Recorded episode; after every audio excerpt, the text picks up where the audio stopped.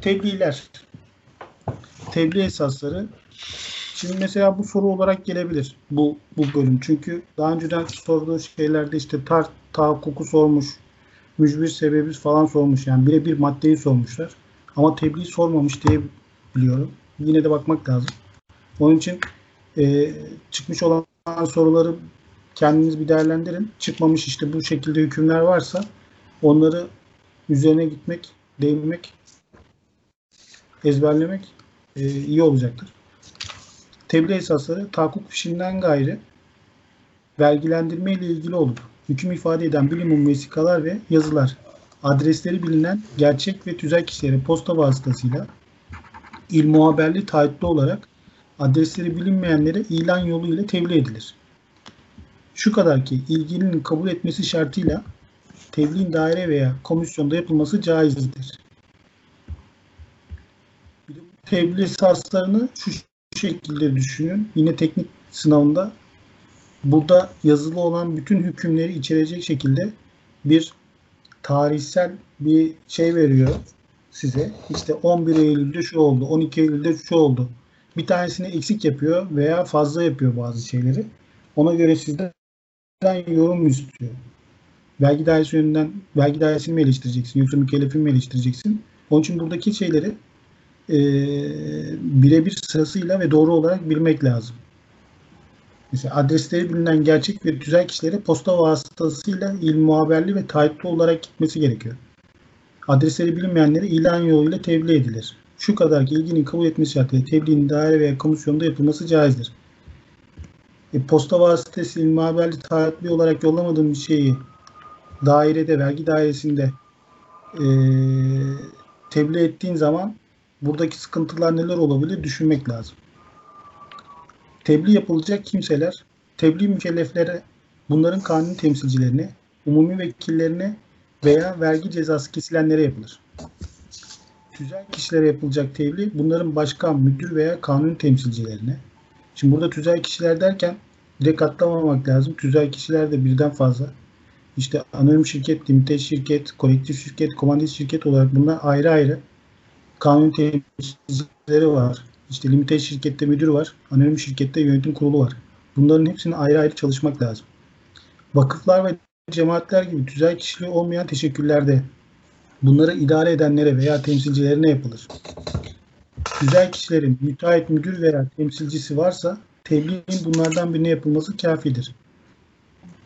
İşte ilk başlarda Emin şeyden bahsetmişti. Vergi sorumlusu, e, verginin mükellefi gibi.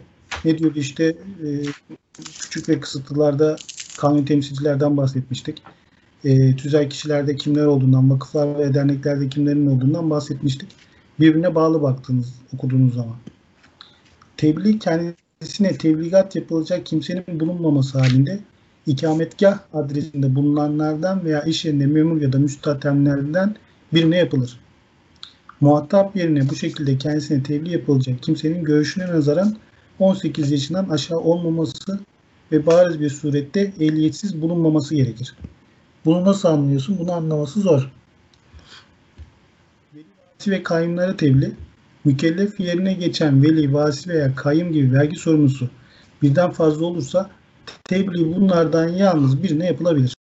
Şayet tebliğ mevzu olan işe ayrı bir vasi veya kayın bakmakta ise tebliğ bunlara yapılır. Soru şu şekilde gelebilir. Soruyu sorarken konu verir. O konuda o konuyla ilgili olan bir kayyım belirler. Tebliğ buna yapılmıştır. Ona yapılmaz.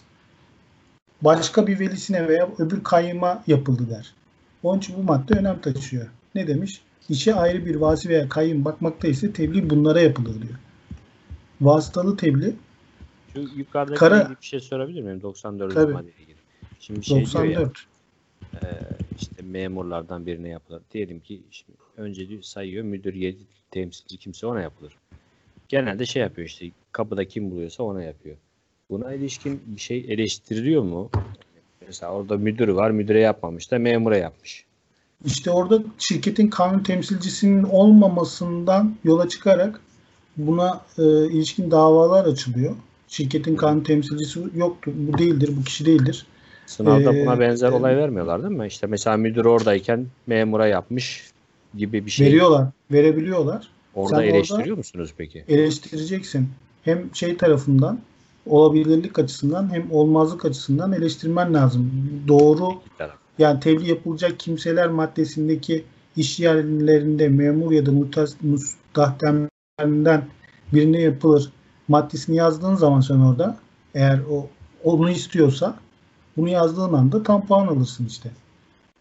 Anladım. Orada mahkemenin nasıl karar verdiği önemli değil. Orada senin bu kanun maddesini savunabilmen önemli. İkisi de olabilir yani.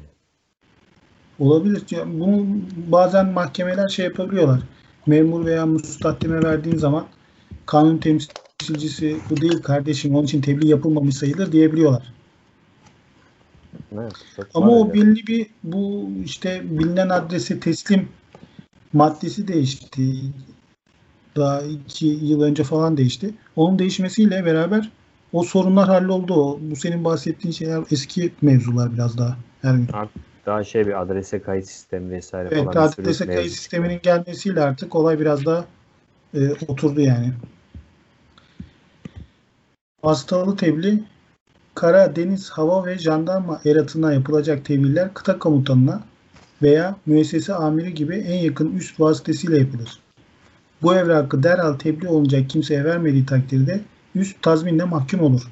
Bu cihetin tebliğ evrakında yazılı olması şarttır. Mesela mücbir sebeplerde kişinin iradesi dışında meydana gelen gaybubetler diyor. Nedir bu? Askere alma bir gaybubet hali midir? Askere almayı iki şekilde değerlendirmek lazım. Bir tanesi o sıkı yönetim ilan edildi. Askere alındı. Mesela Azerbaycan'da şimdi birinci derece yedekleri almışlar askere. O mecbur gaybubet olarak sayılabilir. Ama normal askerlik vazifesini yapan bir kişi bu işin te- aleni olduğu için, onun normal bir askerlik vazifesi olduğu için onu mücbir sebep olarak değerlendirmiyor. Orada şöyle bir soru gelebilir işte. Sıkı yönetim halinde olması durumunda bir erata te- tebliğ yapılabilir, vasıtalı tebliğ. Veya normal askeri alma sürecinde bir erata vasıtalı tebliğ yap- yapılan bir olay olabilir.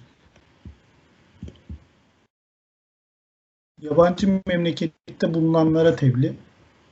Yabancı memlekette bulunanlara tebliğ o memleketin yetkili makamın vasıtasıyla yapılır.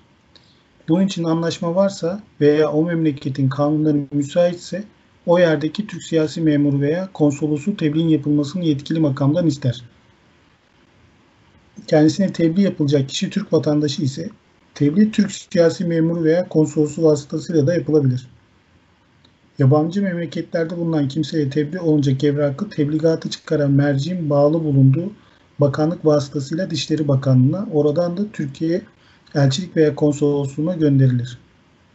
Yabancı memlekette resmi görevle bulunan Türk memurlarından tebliğ Dışişleri Bakanlığı vasıtasıyla yapılır. Mesela Hazine Müsteşarı gitti yurt dışına tebliğ yapılacak. Maliye Bakanlığı yapamaz. Dışişleri Bakanlığı'nın yapması gerekiyor. Yabancı memlekette bulunan askeri şahıslara yapılacak tebliğ bağlı bulundukları kara, deniz, hava kuvvetleri komutanlıklarıyla jandarma genel komutanlığı vasıtasıyla yapılır. Bunlar önemli. Yani mükellef olarak dışarı çıktın. Sana tebliğ yanlış yapıldı olarak sen o tebligat yapılmadığından ileri sürerek e, tebliğ yapılmazsa vergi etmeyecek. etmiş olmuyor. silsile bozuluyor. bozuluyor. O buradan yola çıkabilirsin. Bana Dışişleri Bakanlığı'nın tebliğ etmesi gerekiyordu veya Jandarma Genel Komutanlığı'nın te- tebliğ etmesi gerekiyordu diyerek tahakkuku bozmuş oluyorsun. Kamu idare ve müesseselerine tebliğ. Kamu idare ve müesseselerine yapılacak tebliğ bu idare ve müesseselerin en büyük amirlerine veya bunların muavinlerine veya en büyük amirin yetkili kalacağı memurlara yapılır.